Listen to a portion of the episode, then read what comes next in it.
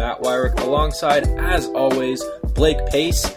Here at 10 o'clock at night, I guess it's 9 your time, Blake. Mm-hmm. Uh, after we both had a pretty long day, Blake's got family in town. They've been taking up just a tad bit of his time. Yeah, just all of my time. That they're just breathing down my necks. But uh, love to see them. Love to see them. I just uh, excited for them to to get on their flight tomorrow night and give me some uh, peace of mind.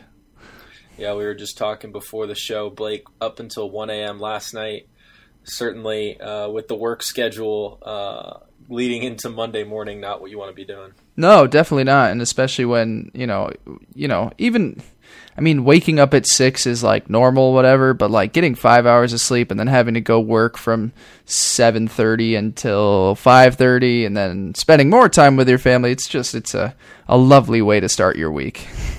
Yes, and last weekend was my girlfriend's birthday, Madison. Yes. Aww. up, up in DC celebrating. That was um, cute. but was kind of sick over the weekend slash celebrating, so made for um, some rough mornings for me. Um. Yeah. and then this morning I had to wake up at 4 a.m.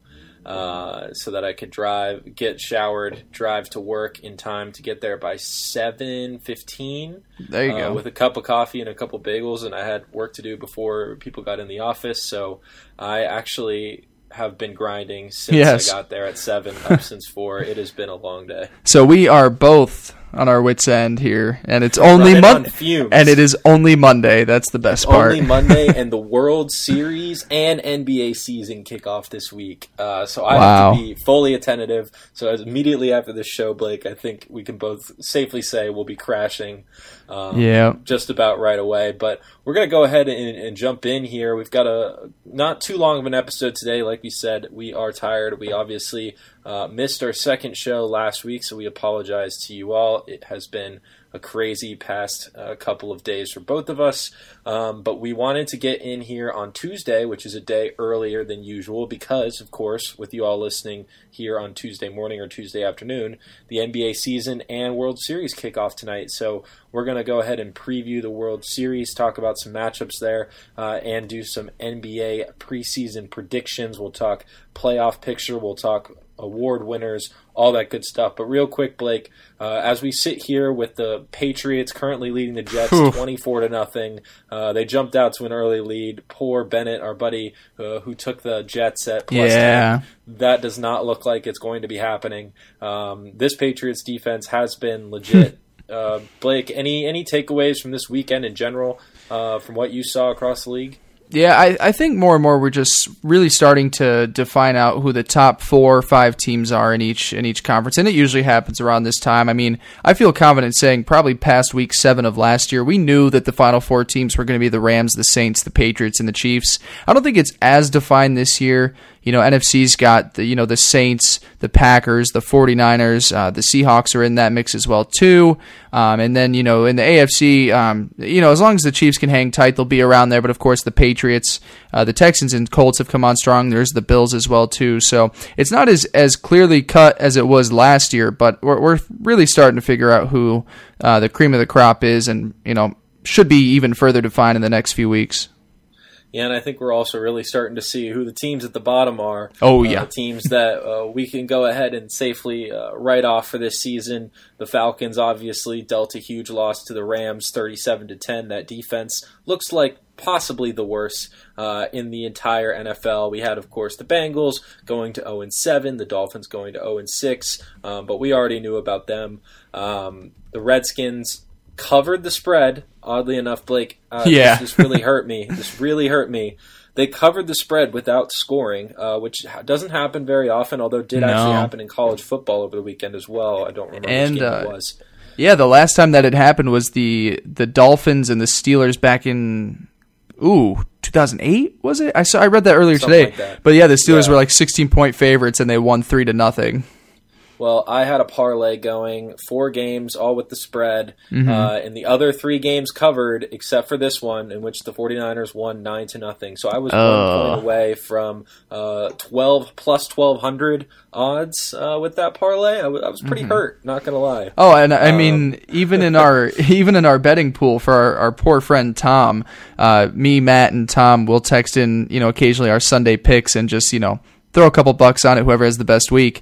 Tom was able to tie because he picked the Cowboys over the Eagles with me, but the point total. Uh, I mean, uh, Tom was on pace for the Sunday night football point total after the first half to easily walk away with that, but then the second half the scoring stopped immediately, and I barely got in there uh, by the hair of my chinny chin chin and was able you to walk out. really close too. It was Oh my God. 51. right? Yeah, Like, exactly. your two point totals. Yep, and I, and I think it ended up at like forty three, some forty six, something like that. R.I.P. Tom. Yep. Sorry about it, man. Sorry. Yeah, well, we'll have a, a bit of a more comprehensive look at, at next week's NFL uh, games in our Friday episode. Mm-hmm. Um, but given our energy levels, uh, we are going to go ahead uh, and move forward and, and and talk some. Uh, let's do some NBA first, Blake, uh, and then we'll, we'll wrap up with, with some World Series talk. Alrighty. Um, we're gonna go go ahead and run through our predictions. We've already had our Eastern and Western Conference preview episodes. You can go back and listen to those uh, from the past couple of weeks uh, when we picked uh, who the top eight teams would be in order uh, in each conference. So if you don't want uh, any spoilers and you want to go back and listen to that, pause this now. Go back and listen to those because we're just going to go ahead and jump in. And Blake, we'll start with, with the playoff predictions, then we'll do some award picks afterward. Uh, we'll go with yours. So how about you, real quick, just give us a, a quick run through of your one through eight uh, in in the Eastern Conference. All right, yeah. So over in the Eastern Conference, um, you know, the first matchup we've got my number one seed Bucks against the number eight seed Magic, and uh, this one to me was kind of a no brainer. I've got the Bucks taking care of the Magic, probably to me in what would go four or five games to the max. Uh, the Bucks, I, I feel like in the Eastern Conference, um, some of these playoff series can get a little more interesting, but I, I feel like at least i- in what I think the Bucks and 76ers have some pretty strong teams over the rest of the group as of now. We talked about that in the Eastern Conference picture as well too. So I got the Bucks advancing uh, onto the second round. My 2-7 matchup between the 76ers and the Nets. Uh, KD will not be playing even if they roll around the postseason, so I'm going to take the 76ers. Uh, the defense um, that this team is that this Philadelphia is going to be able to throw out will will really uh, throw fits for Kyrie Irving, who I know we don't want to take preseason basketball, but his shooting percentage numbers uh, have been pretty rough at times. Uh, so um, I, I think that the 76ers take that one pretty easily as well, and we'll have to wait till next year to see uh, what the team really looks like with KD, uh, Kyrie, and DeAndre Jordan. But 76ers moving on to the second round. Uh, my 3 6 matchup I've got the Toronto Raptors taking down the uh, Indiana Pacers. Raptors are my three seed. Um, how about Pascal Siakam, man? Getting that huge Yeah, extension. huge extension. Um, it, it really seems like he's in the transition phase of becoming the face of that franchise. Um, great start to you know his career, and and last year was unbelievable. You know, losing losing Kawhi, Danny Green, those are big losses. I still think that um, what we saw out of Toronto with some of the younger guys coming up, I feel like they're they're gonna they're gonna do just fine. And then my five four matchup is the only one that I don't have have going chalk in the first round. I've got my five seeded Miami Heat taking down my four seeded Boston Celtics. Uh, Miami, I've slowly just been becoming more um, confident in as as we've approached the season. Uh, I like some of their young pieces: Bam Adebayo, Tyler Herro, sneaky guy out there. If you're looking for a guy that I, I don't know, I don't think you can bet on first team all rookie, but that would be interesting. But he'll certainly be on there, in my opinion. Uh, could be a good play if the odds are right for rookie of the year. I mean, he's got crazy odds. Yeah. Um, you know, currently I, I've got it right here. He would be at plus four thousand. Um, so certainly uh, interesting odds there as well too. So um, I, I probably wouldn't. Well, Zion's Zion might miss the first two months. Well, so yeah, that's what I'm thinking. Yeah, it- it's it's certainly interesting, and then um, you know to shake up if, if he can't stay on the court throughout the season. But uh, anyways, I got the Heat, Jimmy Butler, uh, Erik Spoelstra uh, taking down the Celtics and moving on to the second round. Um, and then I guess we move to. I'll just move through these ones a little bit quicker. So my second round, I've got the Milwaukee Bucks, uh, my one seed taking uh, down the five seeded Miami Heat. Uh, and I've got the 76ers taking down the Raptors as well too, uh, putting us for a chalk Eastern Conference Finals between the Bucks and the 76ers. I think they're the two best teams out there um, in the Eastern Conference. Uh, like I said before, going down through these, and um, to me, at the end of the day, I just don't. Th- I, I, think what we're going to see out of Giannis this year is just uh, an unguardable menace, and and for Philly, even though a great defensive team, um, I think the star the stardom of Giannis will be too much to overcome for, for the Philadelphia 76ers. Um, of course, still not sure what, what their perimeter shooting is going to look like in Philadelphia, but I've got the Bucks uh, advancing to the finals, which would be a, a really cool um, scene. As, as you know, we've got Giannis, this up and coming face, um, you know, MVP, and and now hopefully. Uh, gets his chance to get um, get to the NBA Finals. So yeah, I've got the Bucks making it for the Eastern Conference. Nice, nice. We'll go ahead and just move right over to the West for you. And I know you had the, the shocker pick of the Rockets. Oh, uh, yeah. Up at number one. Yep, Rockets, my number one seed. I think they care the most out of any team in this league uh, uh about regular season wins. So I think they're going to put a lot of effort in uh, between now and April. I've got them taking down uh, the eight seeded Mavs, probably in a four game sweep. Um, you know, we both had the, the Mavs as our eight seed, just barely squeaking into the postseason.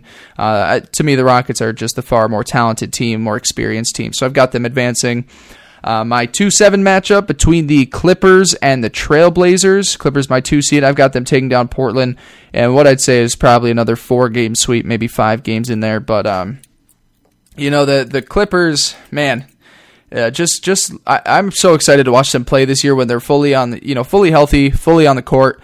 Uh, what we're going to see on both ends because we know Paul George and Kawhi are great offensive guys too, but also you know, two of the best defensive uh, forwards in the league, Pat Beverley, Montrezl Harrell. Going to be really exciting stuff for the Clippers. So I got them moving on. Uh, I've got a 6 3 upset here. Um, the Warriors taking down the Utah Jazz. I, I, was really high on the Jazz, and I think we both were. I think they were your number one seed. Um, and so, oh, yeah. uh, to me, this one just came a pick out of out of experience, and by that point, you're assuming Klay Thompson is returning for the Warriors. So um, I, I, think Steve Kerr will outcoach uh, Quin Snyder, and um, and I just think that uh, you know the Jazz have a really talented roster, but I think at the end of the day, I think the the Warriors' experience. I think the year that we're going to see out of Steph, healthy Klay back.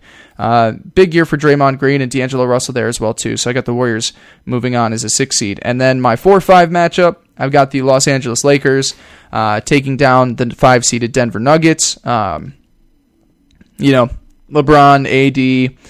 I, I, guess it's more of just an experience thing too over the Nuggets. I mean, the Nuggets were a terrific team last season. Um, you know, um, and, and they've got some real young players, uh, really young, talented players in this league as well too. But I'm going to take LeBron and AD over over the Nuggets starting five, and got them moving on as well too. So uh, that leaves me with the final four uh, Western Conference teams of the Lakers, the Rockets, the Clippers, and the Warriors. Um, and Absolutely so, loaded. Yeah, what a what a what a great few matchups there too. So that's great. And so, uh, what I've got going on is I got the Lakers uh, taking down the Houston Rockets. Like I said, I think the Rockets will put a lot of effort into winning a lot of regular season games this year.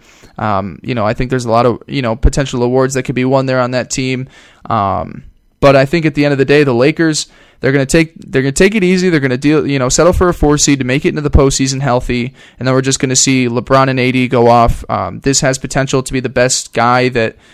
LeBron has ever played with. It's going to be up there around with the likes of Dwyane Wade when you know they were having their best years together.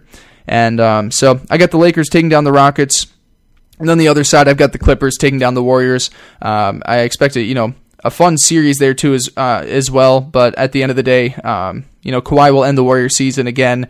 Too stout on uh, defensively to take them um, to really uh, allow the Warriors any chance in there. I feel like that has a chance to go maybe six, but uh, I'm going to take the Clippers over there. And then we've got the LA Western Conference Finals, and how fun will that be? Seven games in Staples Center. Uh, just switching switching the logos. I'm just excited to see. You know, I just uh, oh, we got a I travel really game. Like a leftover imprint from the other logo. Oh like my god! put the Clippers logos down, you can still kind of see the outline of the Lakers. That'd yeah, how perfect would that be? I would love to see that. and um, and weirdly enough, I just I, I don't know, man. I I've got the Lakers taking down the Clippers. Um, and it kind of goes against everything I feel about how this NBA season is going to turn out. I think the Clippers are going to be absolutely dominant, and I do have concerns about the Lakers' depth on this team, but I think um, by the end of the day, the start the, the duo of LeBron and AD, um, I, am going to take over Kawhi and Paul George at least for this year. You know, if you ask me for two years down the road, where maybe LeBron is a little bit older, um, maybe I'll I'll take those two. But I'm going to take the Lakers making it to the finals. Hey man, I, I, I don't. Don't have that pick. I will yeah, say, yeah, but, yeah. You know, I, I, mean, if, if things break right uh, for these two teams, there's no doubt uh, in my mind that they're the Mm-hmm. favorites. You know, you just really need, uh, you know, their plans to work.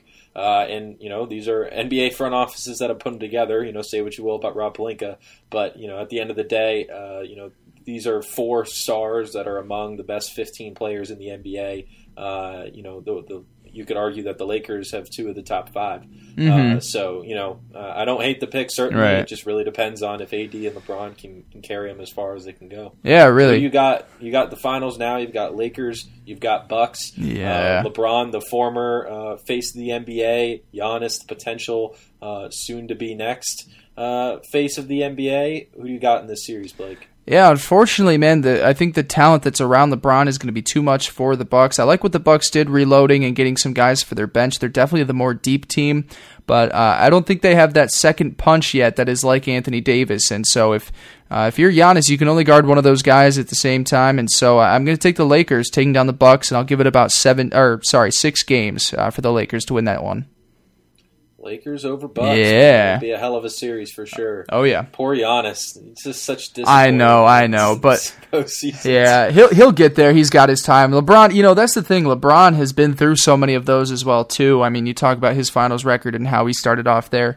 Uh, Giannis is gonna Giannis is gonna get his, but um, unfortunately for now, the guy that is the the that currently still, in my opinion, the face of the franchise, uh, the face of the league, and I think uh, you know. Um, how many more years, uh, you know, is up for grabs. But um, I think this year they finally get it done. LeBron wins a championship with a third team, and, and Anthony Davis gets his first there as well too. So fun, fun postseason. Good for you, AD. Yeah, yeah, exactly. All right, let's hear yours, over- Matt. Yeah, Oh, what? Yeah, yeah. Sorry. So going over, no, you're good. To uh, to my picks here, I'm going to start in the East as well. Um, we are pretty similar in the standings uh, on the Eastern Conference. I'm pretty sure we only had one team swapped, um, but I'll go ahead and run through. I've got the the Bucks beating the Heat uh, in that first round, one over eight. Uh, no question about that. Then the the Celtics beating the Raptors, uh, two seed beating the seven seed. Uh, Celtics, you know, star power just too much for me. Uh, you know, in order for to pick an upset, you know, in a seven seed over the two seed, you've, you've got to have a couple of stars uh, on that Raptors team. Uh, and, and you know, Siakam, you know, we, we've really liked what we've seen out of him, and, and certainly there are a lot of good pieces there in Toronto, enough to make the playoffs in the Eastern Conference, but you know, just not enough for me to to warrant picking them over the Celtics at this point. I definitely believe that, uh, you know, without the distractions that Kyrie Irving brought uh, last season, the Celtics will be a better team in 2019. Uh, then I've got the, the three seed 76ers beating the Pacers. Uh, I fully expect that the Sixers, you know, uh, I think that they're, you know, going to have some, some health issues. Uh, that seems to be a running theme. Uh, that's at some point one of their stars gets hurt and they kind of have to, you know, uh, work without them, and that's why I don't necessarily have them being a top two seed. But I think if they stay healthy by the time we get to the playoffs, they're they're as much of a threat uh, as anybody else in the Eastern Conference to go all the way. So I'm taking them uh, over the Pacers there, and and then the four five seed. It's a fun matchup. Magic Nets. Um, you know, a lot of intrigue there. Uh, the Nets certainly feel like they're an, an up and coming team, one that uh, probably won't be at full strength until next year. You know, considering that they won't have KD, um, but you know they'd like to be able to prove that they could win a series without him. Uh, they will not do that. Uh, I picked the Magic, uh, beating the Nets. Uh, I just think the Magic overwhelmingly are, are going to be uh, big prediction from me this year uh, as far as defensive uh, rating goes. I think the Magic are going to be a top three defensive team in the NBA this next year. Um, I'm, I'm a big believer in what we saw out of them the second half. They really improved uh, on that end of the floor, and I think that's going to carry over into this season. So um, Magic riding that that really tough defense uh, will win. So I've got all four of the top seeds winning uh, in that first round, but I do have a pair of upsets. I've got the Magic beating the Bucks uh, in that next round. I know that's a wild take, um, but you know we, we haven't seen Giannis uh, and the Bucks go deep in the playoffs Hey. uh, yet. Um, and I think that the Magic are really going to be a, an impressive team next year. Uh, I'm, a big believer in what they've got going on, so I'm taking Orlando uh, in the, the biggest upset of the playoffs. Yeah. Four over one seed uh, in that second round. Uh, and then I've got the 76ers also beating the Celtics, uh, three over two seed, um, which is setting up a three versus four Eastern Mm-hmm. Conference Finals. A lot of fun. Um, you know, the Celtics. Uh, ultimately, uh, another disappointing year, uh, and, and certainly, you know, they're they're going to need to confront uh, some internal uh, question marks uh, if they don't make it to the Eastern Conference Finals at the very least this year. Um, you know, with the 76ers kind of being, uh, along with the Bucks, you know, their their main competition, and I think that the 76ers just have the higher ceiling. Uh, you know, it just kind of depends if they can all be healthy and all put it all together. I think that you know, at the end of the year, if they are, you know, pumping on all cylinders, that they're going to be a better team than Celtics. So I'm taking 76ers versus Magic Eastern Conference Finals, and I'm going Philly uh, to go to the NBA Finals. Um, you know, their their first time uh, in God, I don't even know how long it's been. Uh, since the last time the 76ers were in the finals, but this is the culmination uh, of their process of, of the years and years of, of suffering. Uh, they finally get the team uh, into the the finals after you know several years of, of being good but not good enough to, to really break through. I think this is going to be the season for Philly. They get all the way uh, to that championship series. Now over in the West. I did pick, like you mentioned, the Jazz as my number one seed. They'll be playing the Mavs uh, in that first round, and I don't think they're going to have too much trouble. As much as I do love what the Mavericks are doing uh, in that, that super fun duo uh, of Luka uh, and Porzingis, uh, the, the duo you will not speak of. Um, I'm, Yeah, I'm who? super excited for their future, um, but I don't know if this is going to be necessarily their year. So uh, the Jazz, who look like the most complete team uh, in the West uh, as far as depth goes, as far as uh, the, the system that they'll be running, uh, and how balanced it's going to be. Uh, certainly, it would be a wild pick to, to choose the Mavericks over them. So I'm going with the Jazz, uh, moving past the first round. Also have the Clippers uh, beating the Warriors, two seed over seven seed. Uh, the Clippers, of course, uh, you know, you had Kawhi ending uh, the Warriors season just a little bit later in the playoffs. Uh, I think they do so in the first round. Uh, they'll be getting Klay Thompson back, and that's certainly going to be a boost for them. Uh, but ultimately, I don't think that Draymond Green is a, a third star uh, at this point, and, and with where the Warriors will be, with I think Steph is going to go off and have a fantastic year, and Klay, you know, will be you know, able to shoot hopefully, you know, at his level, but he's not going to be full Klay Thompson. Uh, it's just I can't pick the Warriors to beat the Clippers uh, after the offseason that they had. Now the Rockets uh, at the number three seed facing off against the Trailblazers, who made it all the way to the Western Conference Finals last year. Uh, I'm going with the Rockets. Uh, I really think that it's going to work. What's going to be you know going on between uh, Russell Westbrook and James Harden? I'm a big believer in that, um, and they're going to find a way uh, with Mike D'Antoni pulling the strings, um, you know, to to make one of the most prolific scoring offenses we've ever seen. Uh, even if they are chucking up you know an absurd number of shots per game, the Blazers had a really respectable run last year, and they fall all the way down to the sixth seed this year, and, and now losing the first round certainly uh, a step backward from where they were a year ago. But I, I, think the Rockets are just kind of in that next league above them. Finally, I had the Lakers at the number four seed, uh, facing off with the Nuggets at number five. I'm also going to be picking the Lakers uh, to move past the first round. I just can't pick LeBron to lose in the first round, especially if his co-star is Anthony Davis. I mean, you know, at this point in his career, he just kind of wills his team past the first round with ease. Um, and even though the Nuggets are a very good team, and uh, I certainly like the core that they have, uh, there's just no way uh, that I'm going to possibly put my name on the Lakers losing in the first round. yeah. So uh, that means I also have chalk uh, in the Western Conference one, two, three, and four. Moving on. Um, now moving on to the to the second round, I've got the Jazz against the Lakers, one versus four, and I'm picking the Jazz uh, to to upset. I guess they'd be the one seed, but it really would be an upset. Oh, it would, yeah. Mm-hmm. beat the Lakers. You know, we've talked about how they're they're going to kind of have their foot off the gas pedal a little bit during the regular season, so that they can be at full strength come the playoffs. Um, but I, I do really like what the roster that the Jazz have. Uh, like I said, I do think it's one of the most balanced and deep uh, in the entire league, and so uh, you know, I, I just don't. I'm not sure about the Lakers' depth, man. I think that they, you know, even if AD and LeBron are healthy through the end of the year, which is obviously the the biggest priority, you know, they lose one or two other guys to injury three, and they look bad, and they're already right up against the cap right now. So it's not like they can go out and make any big kind of moves. Uh, and I just don't think that they're going to be able to swallow those kind of holes uh, in a playoff series against a team like the Jazz. So I'm picking Utah to move on. Uh, then the Clippers and Rockets. Uh, I'm, I'm going to take the Clippers here as well. Um, you know, with the, the team that they assembled, it's definitely deeper uh, than what the Lakers have. Uh, and, and, you know, Kawhi obviously is, is, going to be having to watch, you know, his health as well. He's, he's not going to necessarily play every game uh, all season. Probably same with Paul George. Um, but I, I just like that the, the core that the Clippers have uh, around their two stars uh, and think that, you know, with, with where the Rockets are, it, it's going to be a lot of fun. And honestly, I could go either way in this series. Um, but I just feel like after we saw Kawhi this past year and how he just really took over, uh, you know, I have a hard time picking against him, uh, especially with a team like the Rockets that's just had so much trouble uh, really getting all the way through the playoffs and, and having statement wins. Uh, obviously, Chris Paul is no longer on that team, but it's not like Russell Westbrook really has any kind of those wins either. Um, you know, we, we saw him uh, try to be the man for Oklahoma City and they just really weren't, you know, that kind of team uh, as far as a, a, legitimate threat to go all the way. He kind he kind of had that, that second star, and certainly James Harden is that. But with with James Harden's lack of, of you know experience getting to this point, uh, I'm just not going to be able to pick him. So my my fi- Western Conference Finals, Jazz versus Clippers. I'm going to go with LA.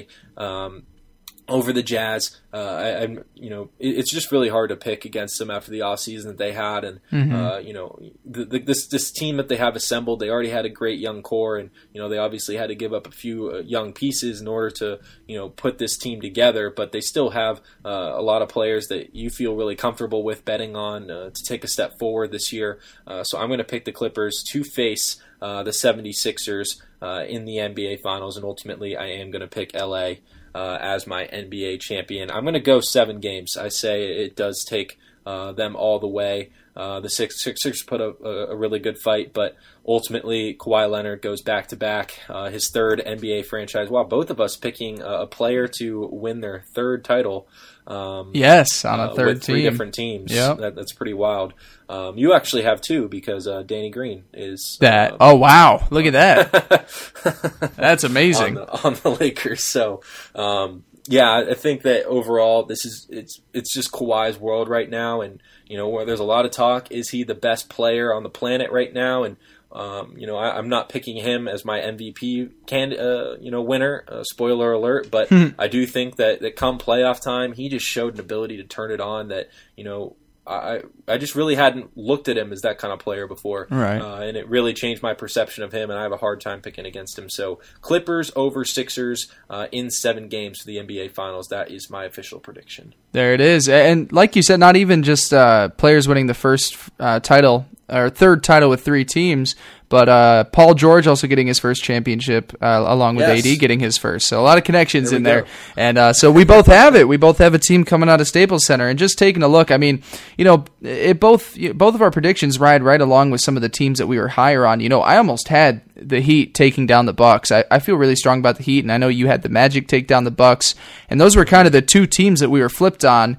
Uh, you had them as a you had the Heat as an eight seed. I had the Magic as an eight seed, and and um, so we're we're pretty high on uh, on both of those teams in the directions that they're in, and then. Um, yeah, uh, you know, I feel like the, the our predictions are, are pretty solid. It really just depends on, on what these guys. I mean, there's so much. I mean, there's so much time between now and the postseason that things are, are bound to change and go through different areas. But um, I, I, really think that both of these matchups, these both these final matchup would be great. And I mean, for you with, with the Clippers and 76ers, I mean, what a defensive battle that'll be. I mean, God, points will be hard to get in that one. Look, I, I, talked about this in the last episode, so I won't go uh, too deep into it again. But mm-hmm. you know, uh, you could honestly convince me uh, that that five or six of these teams could win uh, the finals this year, and yeah. I, I, wouldn't argue with no. you too hard. I mean, you know, I, am picking the Clippers uh, as as my pick, and I'll, I'll roll with that. Um, you know, throughout the year, but ultimately, uh, you know, I would not be surprised if any of these other teams uh, were to break through, whether it be uh, the Lakers or the Jazz uh, or the Rockets, even or, or, or, the Bucks or the Celtics. I mean, there's just so many teams that conceivably could make it to the finals, and once you get that far, you know, anything can happen. Mm-hmm. Uh, yeah, I completely agree with you. All right, well, that's a, a wrap on our playoff picks. We do have uh, some real quick uh, award predictions. Blake, how about you run through? We're just going to talk MVP, Rookie of the Year, Coach of the Year. So let's start with MVP. Blake, who is your pick for 2019 2020? Yeah, I mean, this one's contingent on him hopefully playing a majority of the season, but I'm actually going to go with Anthony Davis uh, with the wow. Lakers. Um, you know, we've talked, we've seen everything that we've seen from LeBron James coming out is talking about how he is going to be taking the back seat and letting Anthony Davis be the number one guy. And uh, if you've got playmaking LeBron, if you've got point guard LeBron, uh, just feeding Anthony Davis, I think that this is also a, a huge year for him to prove himself. I mean, you think about what he wasn't able to accomplish uh, with the New Orleans Pelicans, and then you know sat for that final season, you know, uh, on his way out um, to get to the Lakers. I think that there's going to be a big chip on his shoulder to go out there and perform at a very high level, and I think he executes enough to uh, to win the MVP award. Yeah, uh, I mean, with the the amount of effort he was putting in last season, um, he basically had an off year. So he's, yeah. uh, you know, really, um, you know, coming into this season, uh, gearing up for a, a full uh, four season. My only thing is is how much do we see of him? How many right. days off uh, do they give him throughout the year? That would be my only drawback uh, when it comes to AD. But certainly he has the talent to do it. Uh, hasn't done it yet in his career, but you know playing alongside LeBron, uh, that's going to set up uh, you know plenty of opportunities for assists and, and rebounds um, you know, in ways that you know maybe the the Pelicans teams he was on in years past uh, did not. Mm-hmm. Uh, so my MVP pick, um, staying over in the Western Conference, uh, is a guy who's already done it twice, and that's Steph Curry. Hey. Uh, I, I, believe that you know with, with Klay down for most of the year and, and KD no longer on this team, Curry is going to have to step up in a way that we haven't seen him do in several years. You know, just simply because he hasn't had to. Uh, you know, the Warriors really adapted their offense uh, to Kevin Durant when he came to town. Uh, and, and, Curry, you know, not necessarily that he had to take a back seat. He was still the, the leader of that team and uh, had some fantastic seasons, don't get me wrong. But, you know, the offense didn't necessarily need to center around him and didn't need to center around a particular player. It was able to kind of be more of a system.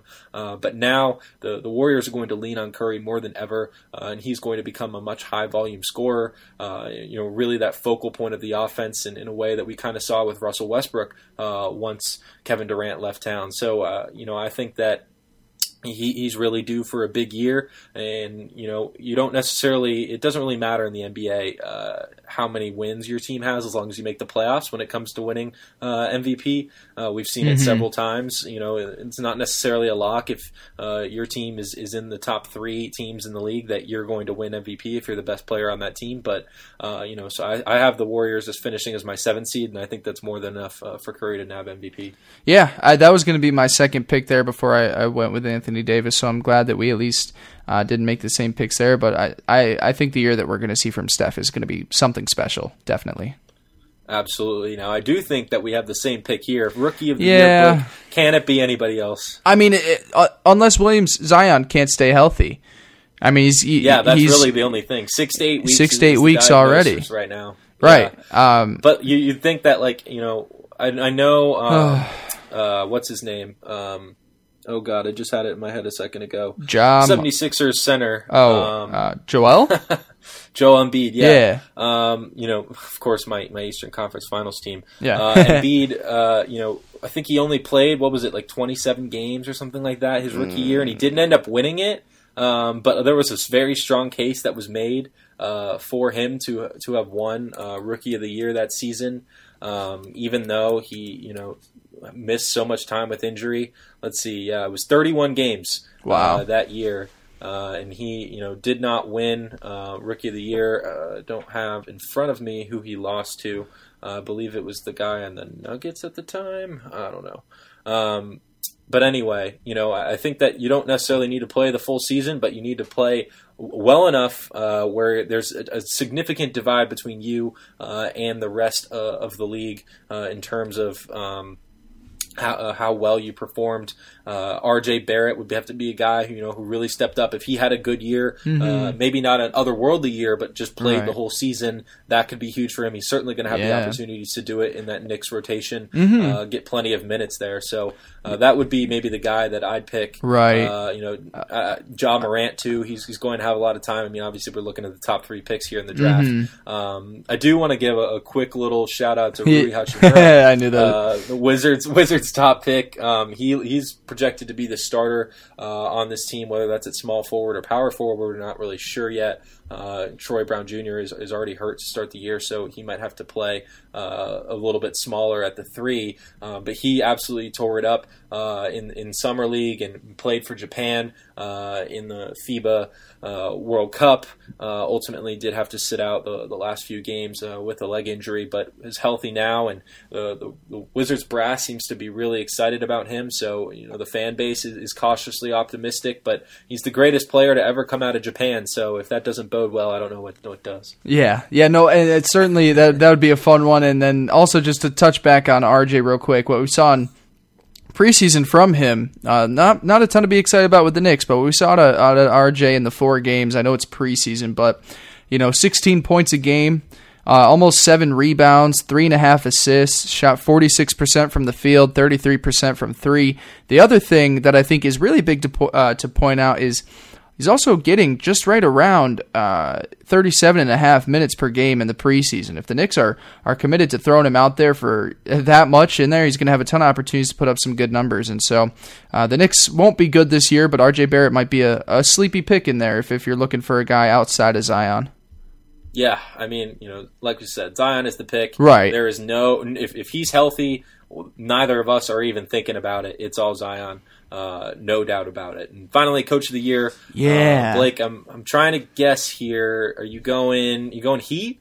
I'm I'm not. I'm going with another team that's a little bit more sub, that that I had a little bit higher up in the Eastern Conference, and it's tough to to go through and and pick through Coach of the Year. I guess the way I took it is, what team do I expect to be much better uh, than I think the rest of the realm kind of uh, you know the the.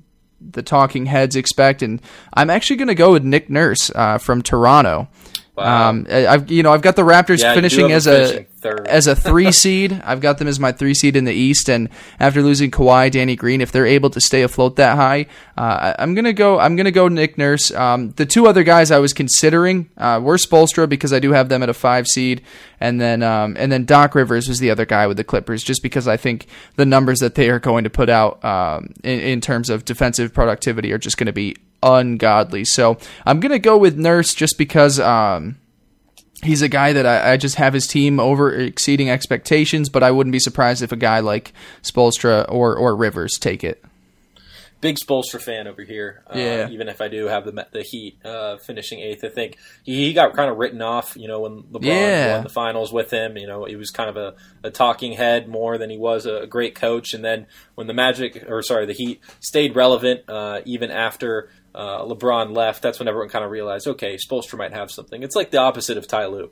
Uh, yeah, exactly. After LeBron left, they were like, okay, you you were terrible. you're you were just a puppet for LeBron. Mm-hmm. Exactly. All right, so Where you so going? I went the same the same route. Uh, you know, looking at a team that I'm higher on than maybe the rest of the league is. So obviously, I have to go with my Magic, uh, who yeah. I have uh, making it all the way to Eastern Conference Finals. That doesn't even matter because I have them uh, finishing fourth in the East. Steve Clifford uh, my guy, uh, who can you tell me, Blake, who the head coach was before Steve Clifford uh, of the Orlando Magic? It was Frank Vogel.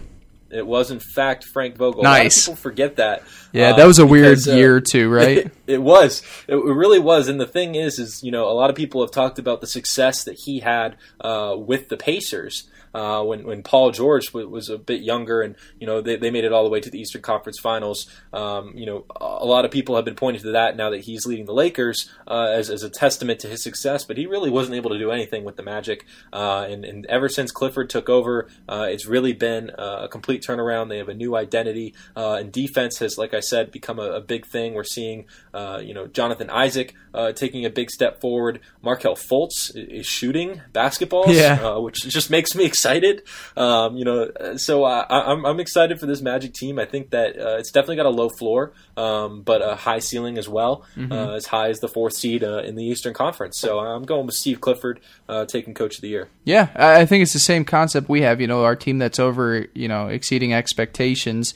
Uh, the coach usually does get awarded in that in that scenario, as opposed to you know individual awards, unless it's a superstar talent. But uh, but yeah, I, I feel very comfortable. If, if the Magic are a four seed, you got to give it to them. And I think if the Raptors are a three seed, Nick Nurse has to be in the consideration there too. So it's it, you know all of this is contingent upon what we have as our standings and playoffs uh, pictures. So I, I feel pretty good about it. Yeah. All right. Well, that's a that's a wrap. Our NBA talk. Uh, there we go. NBA preview. Uh, so that was fun. Don't don't forget if you did miss it, you can go back and listen to our Eastern and Western Conference predictions, where we go a little bit more in depth uh, to all the rosters. This was a little bit more of just a, a quick run through uh, of the teams and our predictions. So only took us about forty minutes to do. Yeah, look at that. Well, maybe a little bit longer than I thought uh, it might take, but you know here we are, and I feel pretty good about our picks. So. Uh, job well done, Blake. We're going to go ahead now uh, and talk about the World Series uh, between the Houston Yeah. Astros and the Washington Nationals. Uh, What a the weird- most anticipated playoff series of my lifetime. Yeah. um, by me. Uh, Yeah. because the Nats are in the, the World Series. Um, and, you know, we're entering a, a series where it seems on paper pretty lopsided. Uh, the Astros are the most highly favored team since the 2007 Red Sox. They're, they're favored at minus 235 Oh. uh, odds by by Caesars uh, Sportsbook, uh, which is uh, just a hair under what the Red Sox were favored, and they Mm-hmm. went on to sweep the Colorado Rockies uh, 4-0 to break the curse that year, and that's Can- of course right after that they came back against which team? Uh, the New York Yankees. Blake? Blah, blah, It's the New York Yankees. David Ortiz back to back walk offs. So what a series, man. Um, uh, anyway, real quick, uh, though. Speaking speaking of the Yankees, I feel like we have to we have to just say something. You know, toot the taps. Uh, it's it's funeral time for the for the New York Yankees. Oh, I I mean, I don't know. What do you have to say, Blake? What are your thoughts, man? I got to hear it. I just I I I don't like bullpen days in the postseason. I'll start off there. Agreed. Um, I think putting out Chad Green in that situation early on was was a was a was a poor decision. Um, I think that uh, Giancarlo Stanton has been yet again a massive disappointment since we've traded for him. Um, would love to see stellar production. I would love to see any production with him out there. Um, I think Aaron Boone made some questionable choices. I know he, he benched Edwin Encarnacion for Stanton in in uh, game five. trying to remember what game that was. Game it five. game five. Game five. Um, yeah, it just it's upsetting. You know, it's you know the first decade now that the Yankees won't appear in the World Series uh, since the 1910s or before the 1910s, I think it was maybe. Um, so that's unfortunate. Listen, it, it was um it, it, it was a very exciting year. I loved this Yankees team. Uh, some of the players that unfortunately I, I, I it wouldn't be realistic to expect everybody to come back from this New York team. Um, you know, guys like Urshela maybe due for bigger paydays. Of course, the Yankees also have Andujar coming back, so what are they going to do there? Uh, a fun guy like Cameron Maybin really had a great season with New York as well too. And if Stanton is coming back, and maybe if Gardner comes back on a on a deal as well too, he exploded. So does he want a bigger contract? I mean, he was unbelievable this year. Uh, his power hitting was all the way up, and and you know. So Uh, was everybody's though.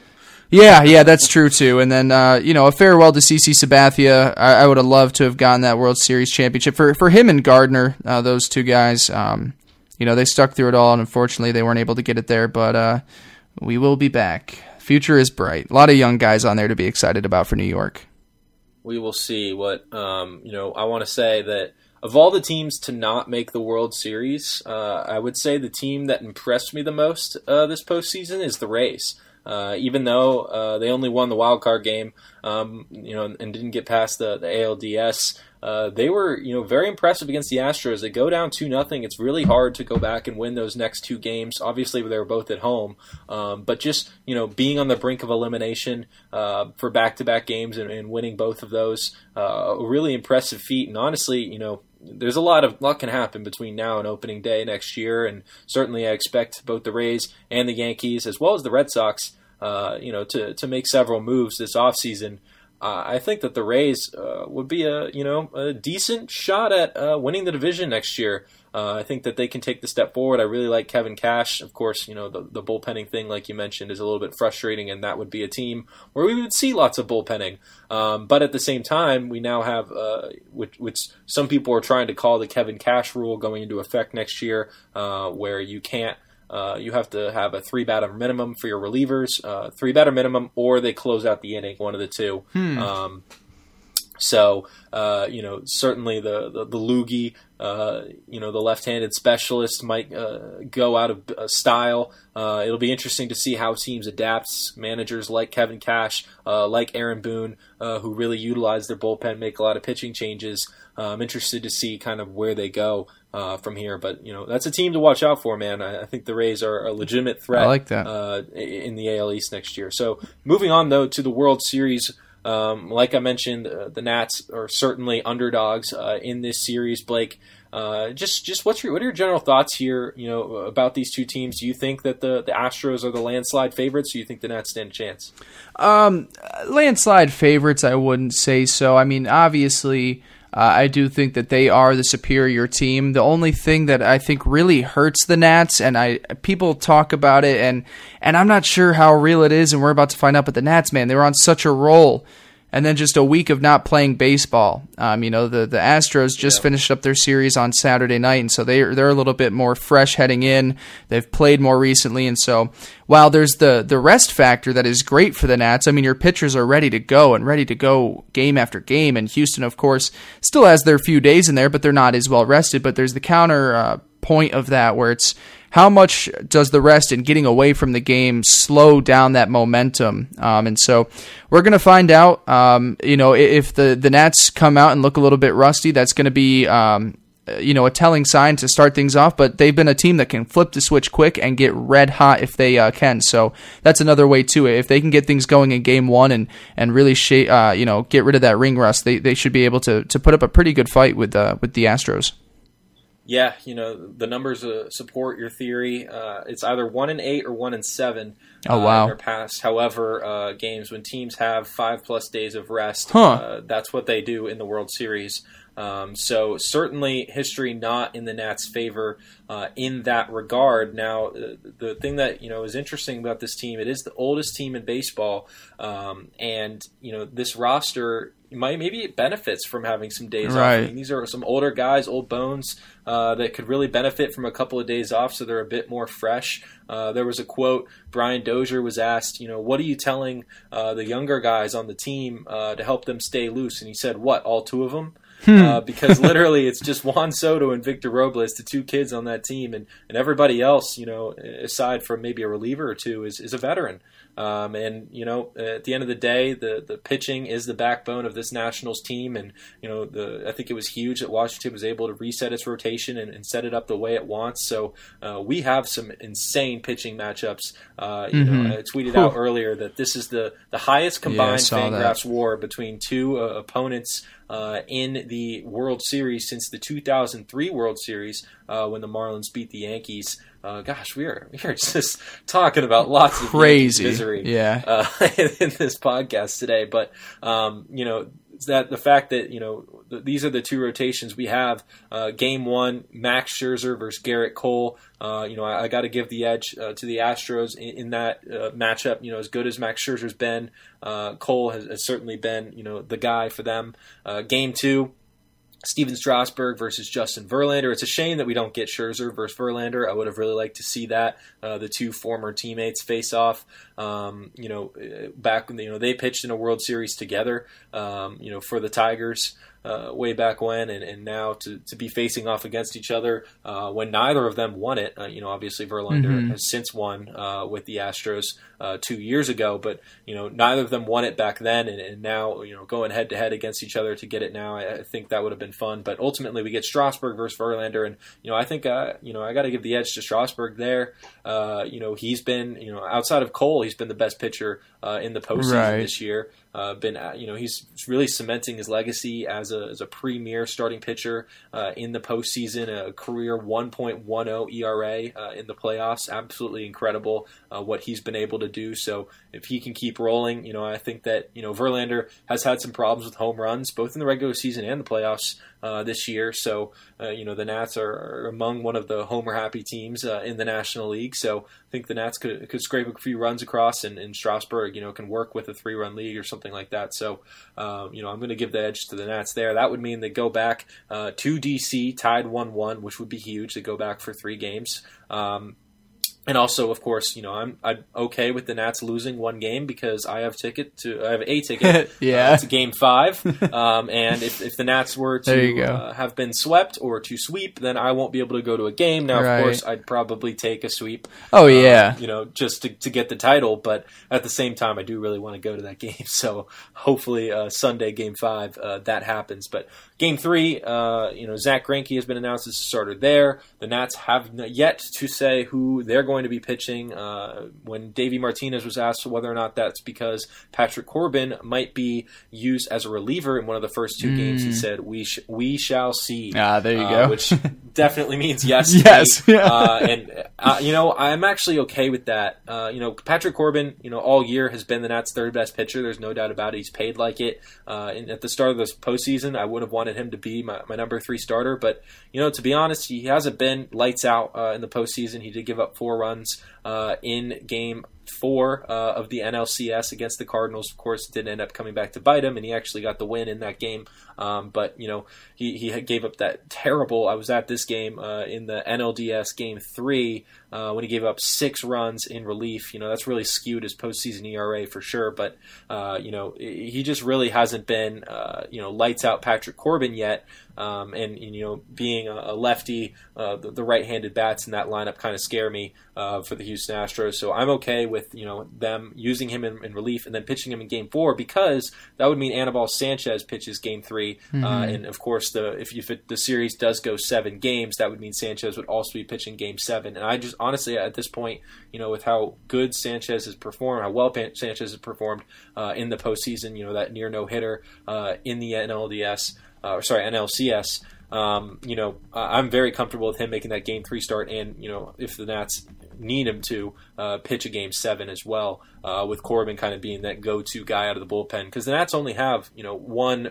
really solid left-hander uh, in the bullpen. That's Sean Doolittle. Uh, outside of that, they have Roenis Elias, who you know they acquired from the Mariners this season at the trade deadline, and he has reverse splits. You know, he might be left-handed, but uh, you know he actually has performed better against righties. Now, David Martinez has said he is their lefty situational guy, uh, which just scares me as to why he's ignoring the splits. Um, but you know what? If that's what he's going to do, that's what he's going to do. We'll just have to see what happens. But Davey Martinez has been pulling all of the right strings all postseason. Uh, you know, I, I've been really impressed with what he's been doing. I did not expect to see that out of him at all. Uh, and it's just been, you know, uh, he's he just flipped the switch, man. Uh, and you know, he managed all year uh, as if his his job was on the line, as if the Nats season was on the line, because it kind of was. Uh, and I think that really prepared him for you know having to pitch in to manage in the postseason. You know when to roll the dice. Um, dice roll Davey has been a nickname tossed around for him. Uh, I I, kind of like it. I'm, I'm a fan. Yeah. Uh, I hope it catches on a little bit more, but we'll see.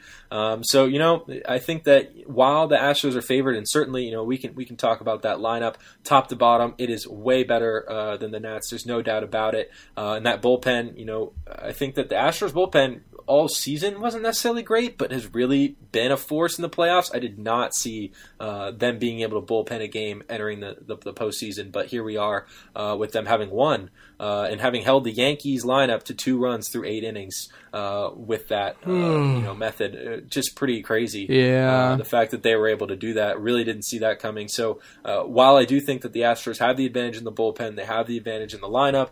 Uh, I just think that the Nats pitchers go head to head with them, uh, and it's really just going to come come down to these starters and who can control the series, control the narrative. Uh, so I, I know it, it's an uh, outlandish pick. Um, but I'm I'm actually going to go with, with the Nats in five. Um, Oh, partially whoa, in because I'm. I'm I'm, I'm going to be there for Game Five and I'm going to see them do it. but uh, you know, I do think that the Nats, uh, you know, outside of that Cole Scherzer matchup, which could still go the Nationals' way, uh, I just think the Nats have the pitching advantage uh, in all four of those games because Oh, I wow. talked about Greinke versus uh, Anibal Sanchez in Game Three. Uh, I'm you know Greinke has been terrible in the postseason so far. Uh, really has not pitched up to Eh, his potential. he and did course, he all right against the around. He had one quality start uh, in Game Three, Yeah. I believe, or no, Game One. Uh, did allow um, three runs over six innings, uh, but wasn't able to get through five innings in his next start. Um, you know, I, I just we we haven't seen him pitching at his best, what we know Zack Greinke can do. Uh, and meanwhile, we have been seeing Anibal Sanchez do it. So if Sanchez starts that game, I like Sanchez uh, as far as a pitching uh, matchup goes. And then, of course, game four, uh, you'd get Patrick Corbin uh, versus. Um, you know the bullpen uh, of, of Houston, and there's no doubt in my mind that the that Corbin could you know outlast uh, the Astros bullpen. I think the Nats offense would be able to wear them down. They're a pesky offense. You know they, they rack up a lot of singles. They draw a lot of walks. Um, and you know that's that's going to force the you know AJ Hinch to make some tough decisions, uh, especially uh, being at home uh, in DC where he's going to have to play without a DH uh, and have to actually, you know, if, if his uh, relievers come up in the lineup, you know, what is he going to do? Uh, is he going to pinch hit? Is he going to have his relievers hit? That's going to be an important factor that he's going to have to consider, and that's not something he's used to doing. Um, so I think that you know he's going to be out of his element there. I, I, like the Nats in that game, and then it comes down to once again Scherzer versus Cole. Uh, and you know if you you take give me two games of Scherzer versus Cole, I feel like you know one wins one, one wins the other. Uh, so I, I, think at the end of the day, the, the, Nats have the pitching, you know, in their favor, uh, and I'm going Nats in five, and I feel pretty good about it. Wow. All right. Well, I, I hate to just, uh, you know, let let you let you wax. Well, you wax so poetic poetically about how it's going to go, and I'm just going to be. Um, I guess a little bit more short and sweet. I, I, am going to take the Houston Astros, um, and I, I am going to take them in five. So I think you'll be able to be there to watch it happen. Sick. I, well, at least they'll see it. Yeah, yeah. You'll be able to you'll be able to be there one way or the other. Um, you know the the Houston offense. I, I just think the way they've they've picked up their their momentum, and it wasn't great all the time against New York, but um, I mean Altuve has been on a tear. Of course, you think about his walk off to to clinch a series and how much that makes me want to cry inside. But um, I don't know. I, I just I, I think that the the Astros are the superior team. I think that they're um I, think that the you know I guess it really depends to me. The direction is really how the Nats uh, show up in Game One. Um, you know if they look uh, like a little rusty, and I feel like that will go just a whole way in, in how the momentum carries for one of those teams is that first game. Um, but I, am gonna take I'm gonna take the Astros, uh, and I'm gonna take them in five. So Matt, you can be there to. Uh, to watch it happen in as cruel Thanks, of a way man. as in a cruel of a way as possible for me to pick it. It's pretty mean to go out there and do that, but uh, but I am going to have the Astros winning in five. Yeah, well, you know, I've I, listen. had my share of, of ups and downs uh, as far as po- attending postseason games go. Um, I've, I've, seen, I've watched Jayson Werth have the game four uh, iconic walk off that up until this postseason was the most iconic game uh, in Nationals history. Uh, a game for NLDS walk off, unfortunately. Um, but uh, I, saw that. Then, of course, uh, I saw a couple of games in their Dodgers series that they lost. Um, didn't didn't get to see any of the Giants series or the Cubs series, uh, and then got to go to the game um, uh, where Corbin came in relief and gave up six runs, so that was ugly mm. uh, in the, the, NLDS. Didn't get to see an, an NLCS game, uh, so this will be my my return. Uh, hopefully, uh, you know, to see it happen. But right, and unfortunately, and, you're putting me through the ringer here, Blake. And listen, I'm going to be completely honest. Um, is as much, as much, as much, as much as I hate DC fans, I would love to see them win this. Uh, you know, for for you only. The rest of my Thanks, Nats man. friends, I do not like. like, if you are one of my other Nats friends and, and, you've made it this far in the episode, if you listen to the show at all, I do not want them to win because of you. It is simply because of Matt, and I know how passionate of a Nats fan he is and how well he's covered the team. Um, the rest of you guys are just assholes. Uh, and so, uh, for Matt, I, I, would love to be wrong and to see the Nats win. If it couldn't be the Yankees, I'd be happy for it to be the Nationals. I just, uh, I have a, a, I have a a feeling that this tends to go more in the Astros' favor. Well, you know what, Blake? That's okay because I, as we're sitting here right now, I'm I'm trying to pull it up uh, on Bovada, but it's not cooperating. Um, I got I got I'm it up gonna, here. If you if you, I am I'm parlaying uh-huh. uh, the Nats winning the World Series and right. the Saints winning the Super Bowl. Oh, okay. Well, never mind. You, the you, most sick you, parlay of all time. You've done it. I'm no longer interested. you had me. I was Can gonna. I was gonna give imagine? you the Nats, dude. I was gonna give you the Nats because they're They're such a. I just listen. You've got you're a fan of two franchises. The Nats have been very disappoint, not disappointing, but very unfortunate uh, over the last Yeah. decade or so. No, and it's the been Saints, disappointing. the- There's been yeah. plenty of disappointment. and and the Saints the last two years, the postseason. Like if they finally both get over the hump, that that is those are two very feel good stories. I deserve this. But. I deserve those this. should be two separate fan bases, not built into one Matt Wyrick. So I don't know how how good I I'll feel about that. I have met in my life one other Saints Nats fan. uh, he exists. Um, Jesus. he went to LSU and became a Oh, Saints okay. fan there, but grew up in DC. Okay. Um, so uh, that's actually more legitimate, uh, Right, yeah. the Saints than I have, to be honest. Yeah. But, um, you know, Interesting. I I think. I I think that you know I feel really good. Saints, you know, cruising right now, six Yeah, and one. We, we might get Brees back next Yeah. week uh, against the Cardinals. Then we got the bye. Still haven't faced the Panthers yet, who are four and two right now in the Nah. division. Uh, you know, there, but I, I don't I don't look at No. as necessarily a legitimate threat. So I think New Orleans cruises to a, a bye, which is all Drew Brees will need. You know, that home field advantage throughout the playoffs. Oh man, I'm feeling good, man. I'm feeling really good about it. Nah, I'm over it. You, you've made Well, me. You've I'll- made me want to root out what elsewhere. I'll figure out what the odds are for that parlay. Yeah. uh, and I'll, I'll send it to you, and we, we can talk about it on the next show. Lovely. Can't can't wait. After the Nats, let's see, that'll be Friday morning, so Nats will be two and zero. Oh, perfect, perfect. Coming back to DC, yeah, yep. Just love to see it. love to see it. All right, well that's that's gonna do uh, do it for this show.